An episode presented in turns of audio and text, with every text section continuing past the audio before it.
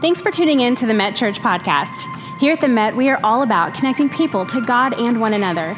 If you have any questions or want more information about what's going on here at the church, then head to our website at metchurch.com. We would love to stay connected with you throughout the week through social media, so be sure to connect with us on Facebook, Instagram, and Twitter. Now, enjoy the message.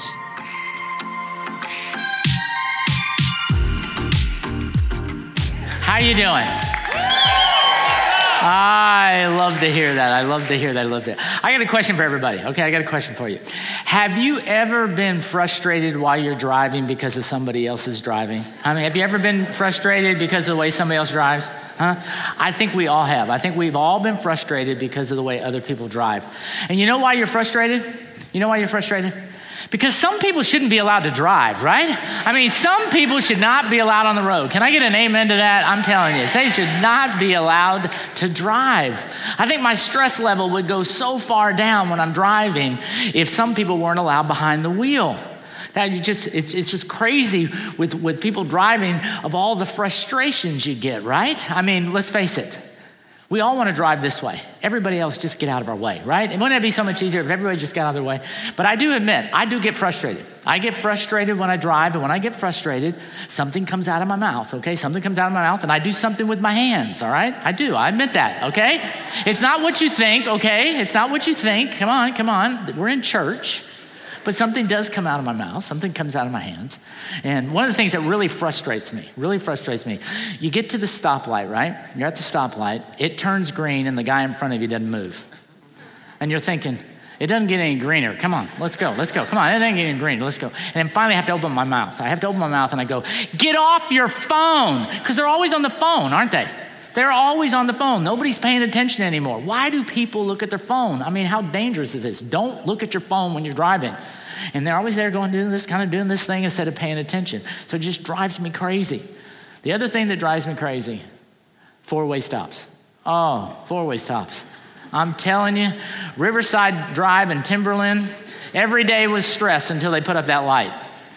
Now that light's a little too long. I mean, it takes too long to get through that. Now, I don't know what they're doing, the timing of that thing. It takes way too long. But anyway, it's just stressed me out all the time because of four way stops. People don't know how to do it. People, when you get to a four way stop, your job, okay, your job is to see who was there before you, okay?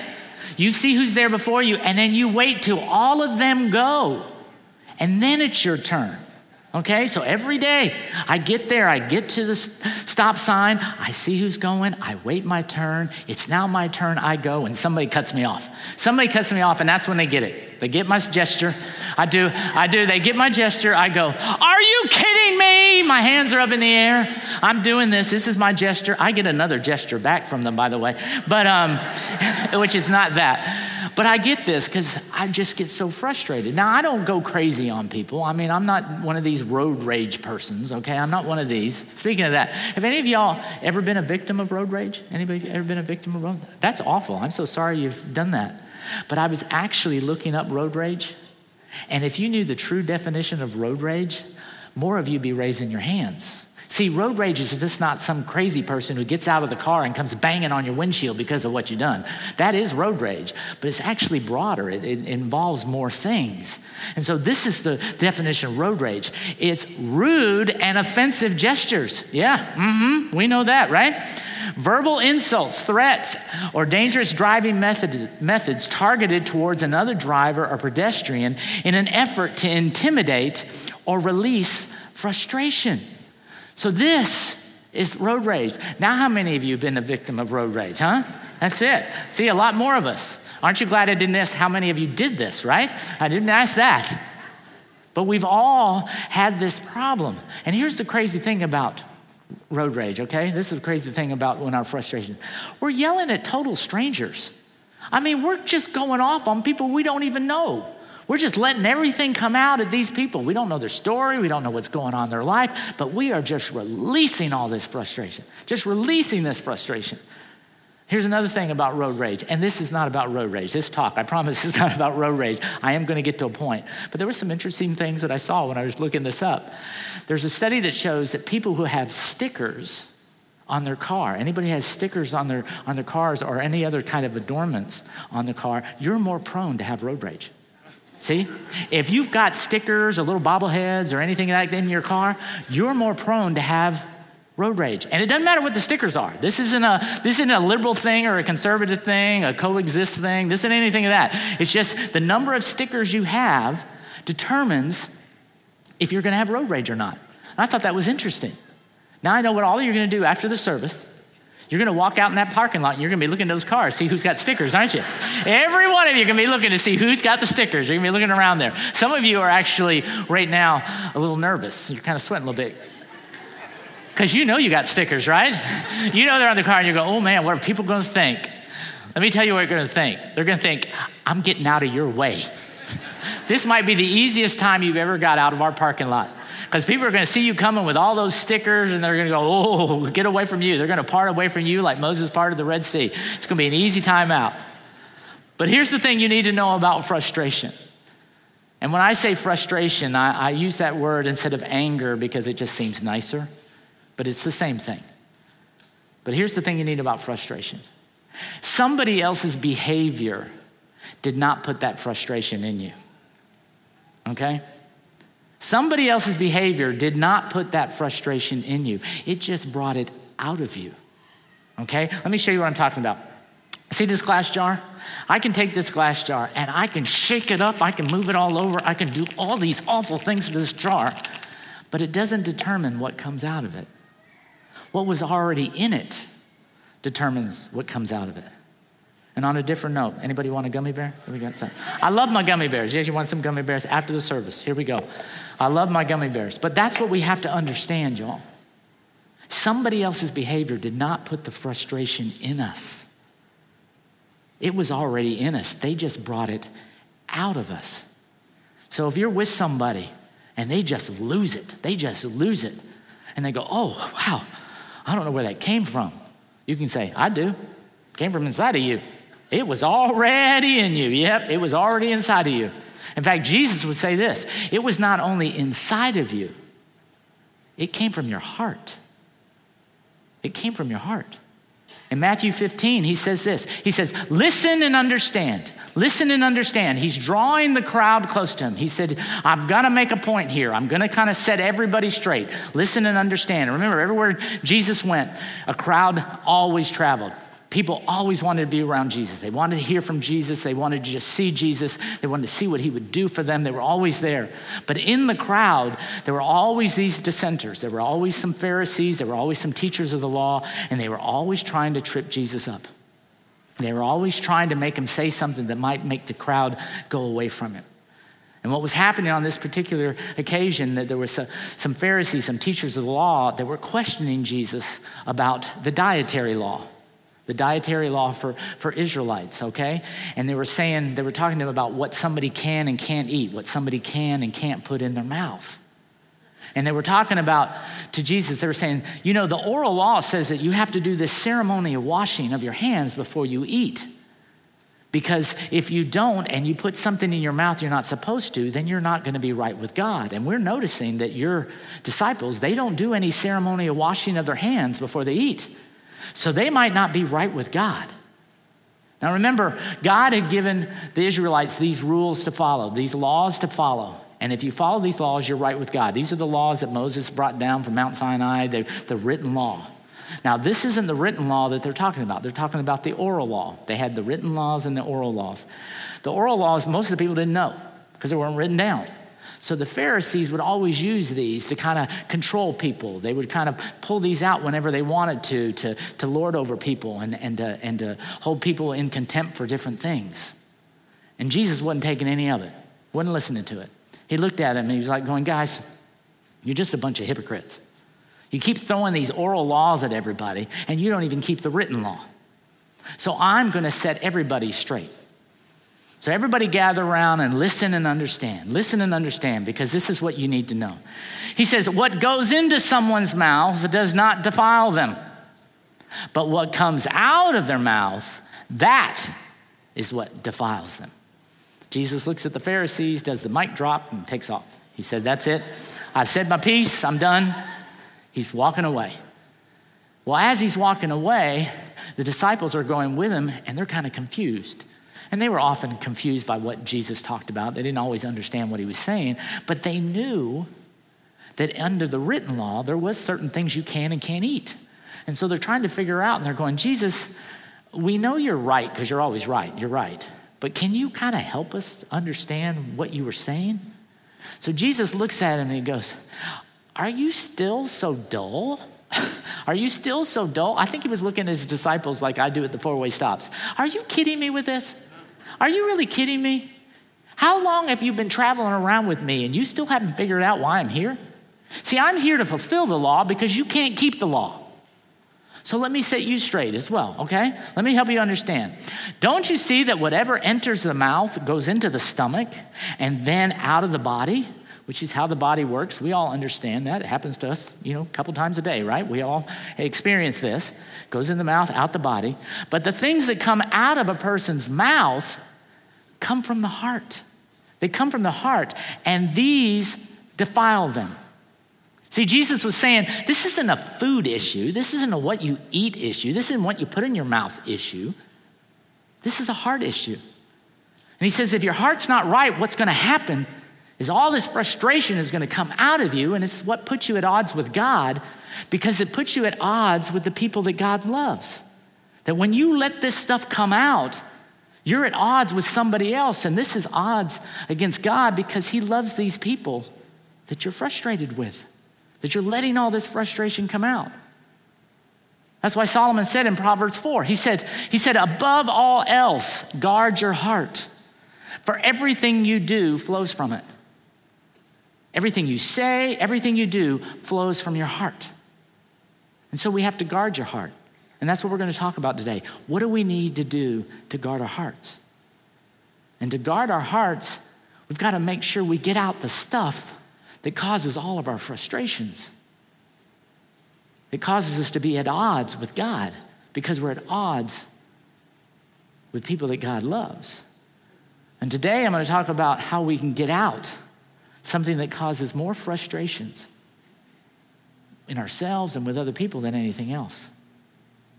Today, I'm going to talk about guilt and shame. I'm going to talk about guilt and shame. All of us carry around some guilt and some shame. Now, they're not the same thing, they're not the same thing, they're linked. But see, guilt is, I did something bad. Shame is, I think I'm bad. See, I feel guilty when I do something bad. But I feel shame because I think I am bad. And there's a lot of people who carry around shame, carry on thinking they're bad because they've done bad things. That's why it's so important that when you do something wrong, when you hurt somebody, that you make sure you address this. That you make sure that, that you restore this, that you get this out.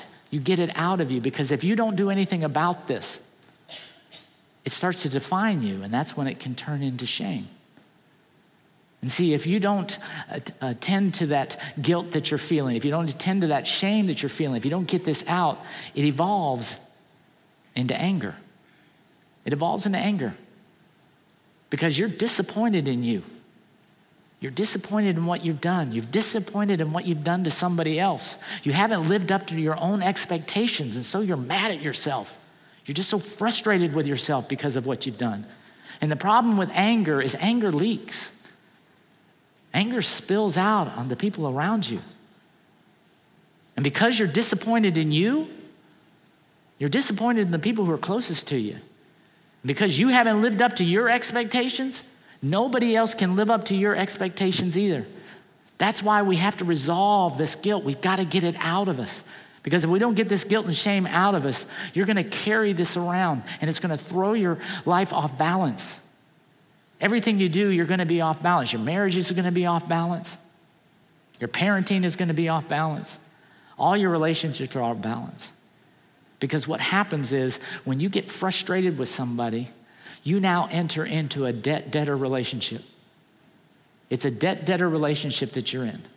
Because when you hurt somebody, when you do something to somebody, you've taken something from them.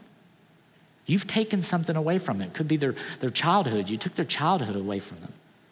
You might have taken their respect away from them, their time away from them, their money away from them, their self esteem, but you've taken something from them. And so you have this feeling, I owe you something. That's why when we, we, we hurt somebody, we say, I owe them an apology. I owe him an apology. I owe her an apology. And until we resolve this guilt and the shame that's in our heart, we're going to carry that weight on us. It just feels like a weight.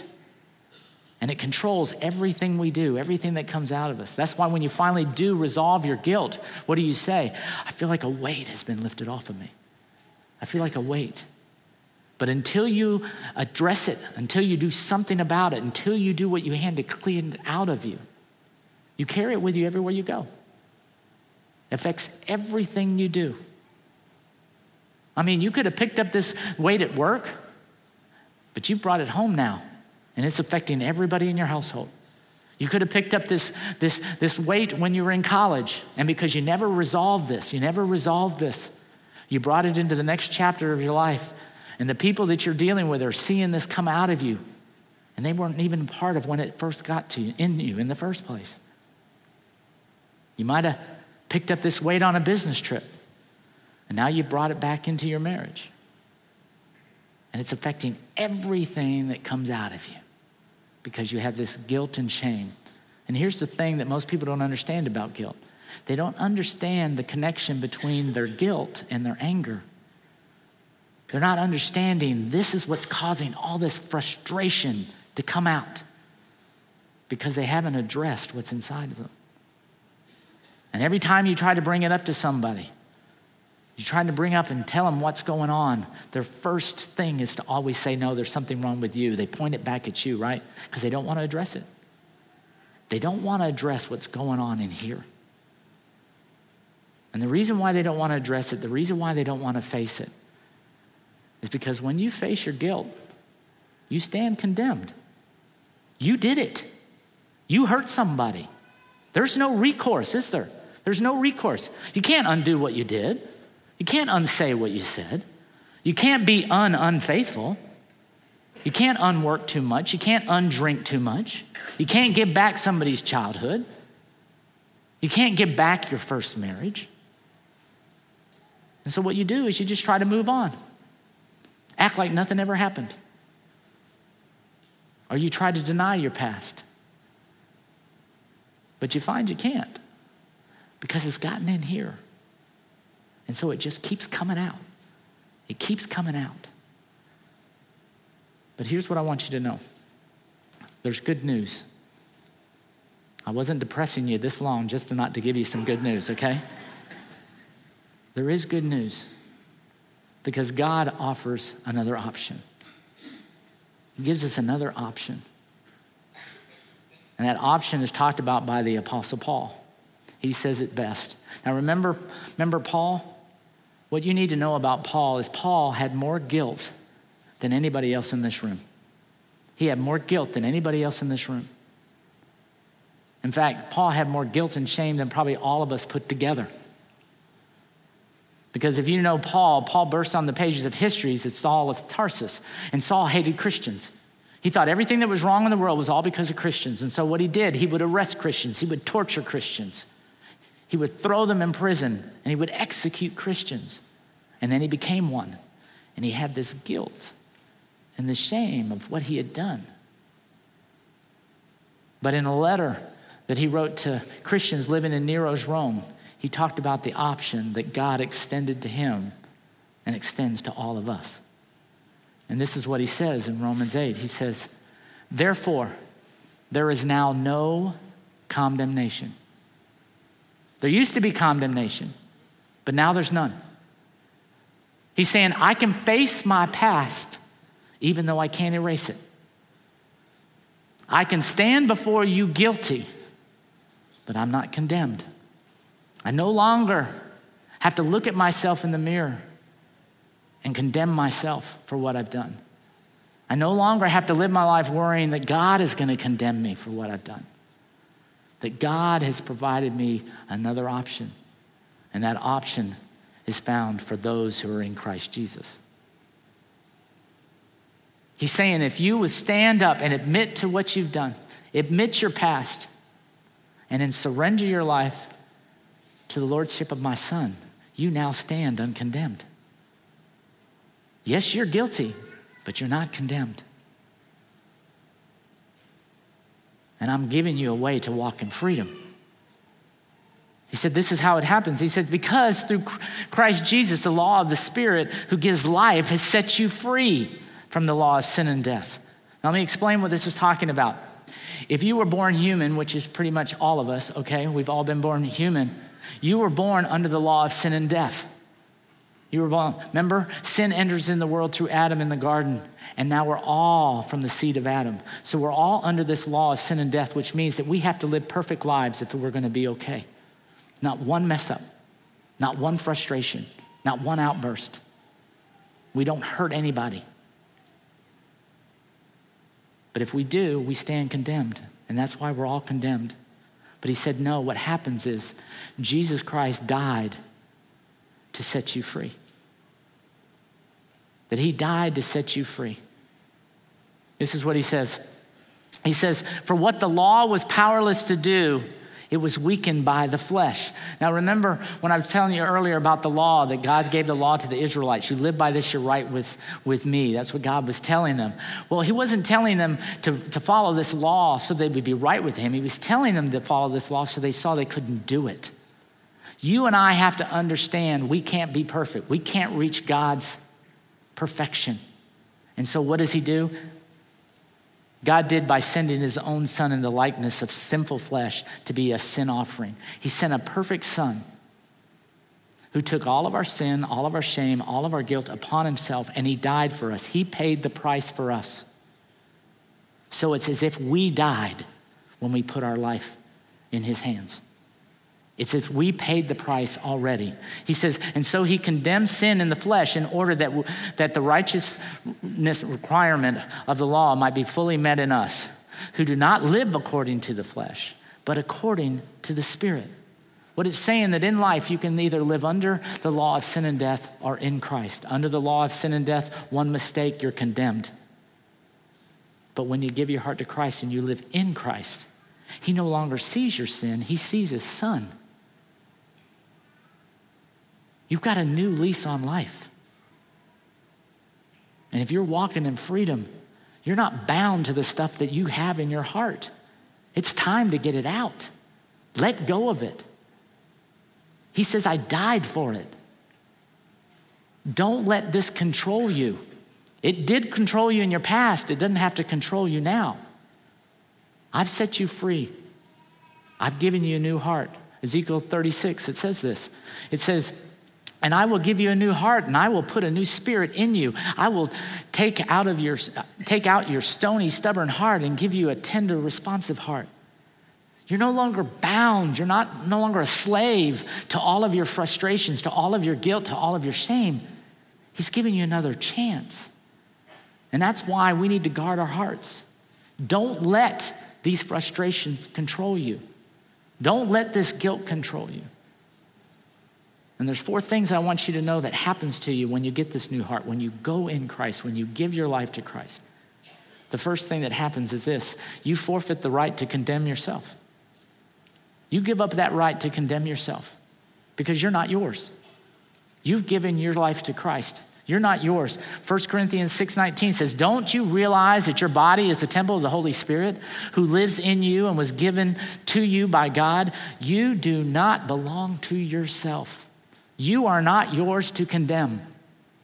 You were bought and paid for by the blood of Jesus Christ. You are now free in Him. Now, what I want you to understand here is what I'm talking about. Yes, you get a get out of jail free card, but it's not a license to keep sinning. See, when you realize how much you have been forgiven, when you realize the sacrifice that was made for you, you now don't want that to come back into your heart again.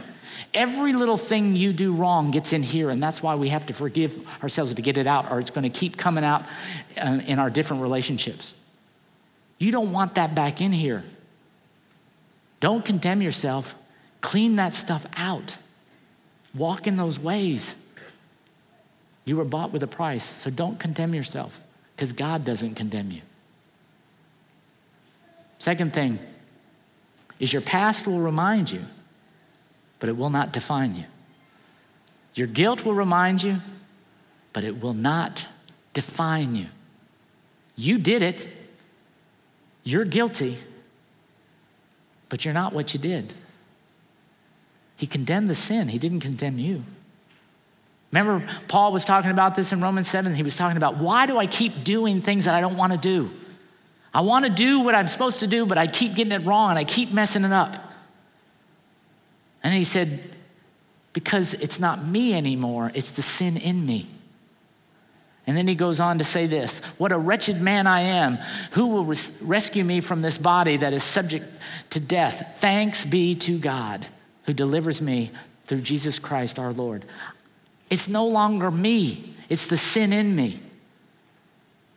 And what your guilt and what your sin and your worst day and your worst moment and the worst frustration that ever came out of you should remind you is the love that God has for you. That when you think about your past, when you think about what you've done, it should make you look up with thanks to God for what He has done. I love standing up here and worship. And we're worshiping. What's great about being up here is I get to see y'all worship. And there's times that I look out and I see people with their hands raised. I see people with their hands across their heart, and I see tears pouring down their face. And I'm going, that person's got a story. That person has a story of redemption because they know that God has forgiven their past. They know what they've done, they know what they've been through, and they're thanking God. This song is just reminding them of His love. See, your guilt will remind you, but it needs to remind you of God's love for you. It doesn't need to define you because you're not what you did, you're now His.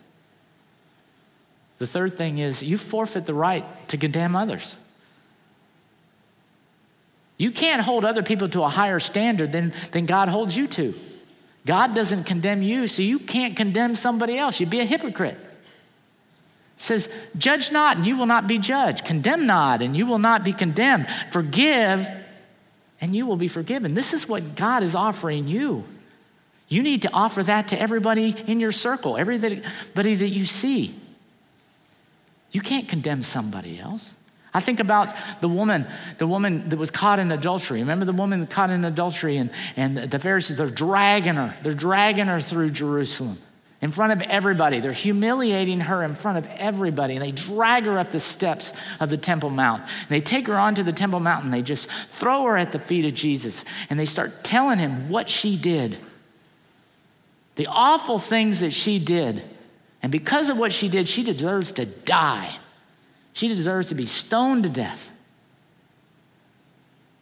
And Jesus looks at them, looks at the accusers, the people that are condemning her.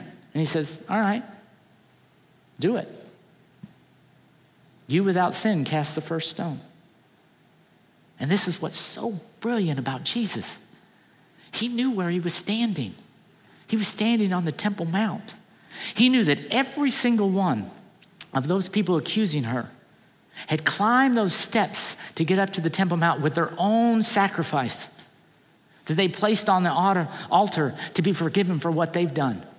He knew every single one of them had to get forgiven, but they weren't willing to forgive her. And he says, You without sin cast the first stone. One by one, they all leave. You can't condemn somebody. You forfeit that right because you've been set free. And the last thing, you're now free to make restitution. You're now free to make restitution. And it's restitution without excuse, without any expectations. Because what I want to tell you this this is not Christianity. This is not Christianity. When you hurt somebody and you feel guilty for hurting somebody, and so you go home and you ask God to forgive you and He forgives you and you think everything is fine. That's not Christianity. Christianity is I hurt you. I feel guilty. I go and ask God to forgive me, and He gives me what I don't deserve. So now I go to you and I give you what you do deserve. You're now free to go make restitution with somebody you've hurt because you're not condemned. You're guilty, but you're not condemned. Romans 12, it says, if at all possible, as far as it depends on you, live at peace with everyone. This is about you. This is not about the response. You go and apologize for what you've done. You make restitution for what you've done. It's not about whether they'll accept it, whether they'll forgive you, whether they'll get back into that relationship. This is about you cleaning out your heart. You're now free to make restitution. And when you humble yourself and you go to somebody that you've hurt, you just might be unlocking this bitterness that they've been holding on to that is stopping them from moving forward with their life. So I have to ask this question before we go. It's a hard question. Don't really want to ask it, but I think that's why God wanted me to talk about this today. Who have you hurt? Who do you need to go make restitution with?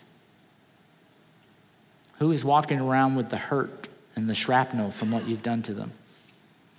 And they've just been waiting for you to come and help them let go of this bitterness, to let go of what they've been feeling for so long. And I know the fear of the consequences of standing up for what you've done a lot of times are greater than the fear of just keeping it silent, keeping it concealed. But what you have to understand, as long as you keep it concealed, it stays in here and it controls everything that comes out of you. If you want to walk in freedom, you need to go forward because you're guilty, but you're not condemned. And you make that restitution.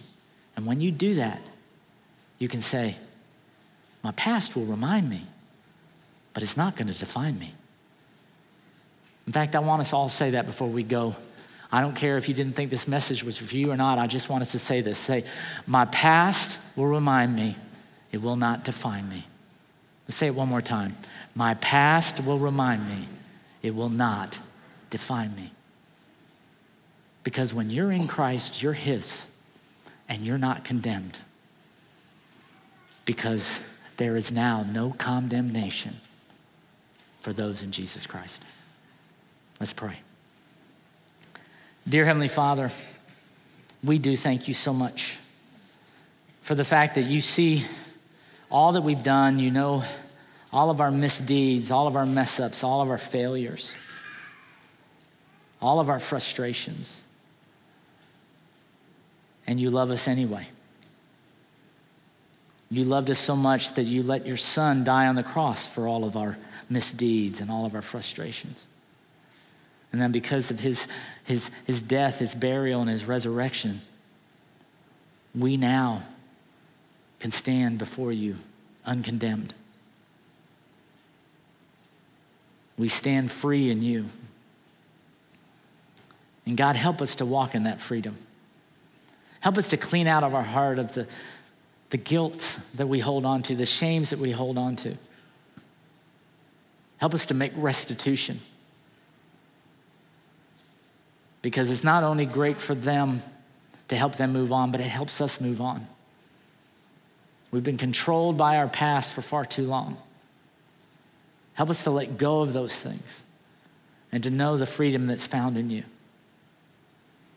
God, if there's anybody here this morning or somebody that's watching online that has never stepped into that relationship, that is still under the, the law of sin and death, help them to make that step. If that's you, if that's you, right where you're sitting, just recognize to God, I realize that I'm not perfect, that I make mistakes and I, I've hurt people. And I feel this guilt. I feel this weight, and I want to let go of this weight. And so I want to put my life in your hands, Jesus. I realize what you did for me on the cross, and I realize what you did three days later, and I believe that. If that's you, if you said that, you believe it, you're now in Christ. You have a new heart. You can walk in this freedom. Be like Paul. Make restitution. Go forward and make a difference. God, help us to, to walk in your ways as we leave this place. We love you and praise you. We pray this all in Jesus' name. Amen. If you did make a decision, we'd love for you to come pray with somebody and, and talk to them about that.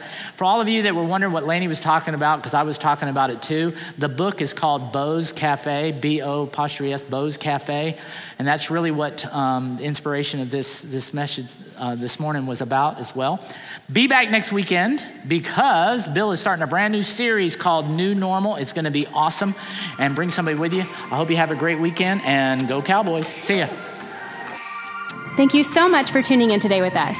If you have any questions or prayer requests, please contact us so that we can follow up with you this week by visiting metchurch.com. We look forward to seeing you again next week.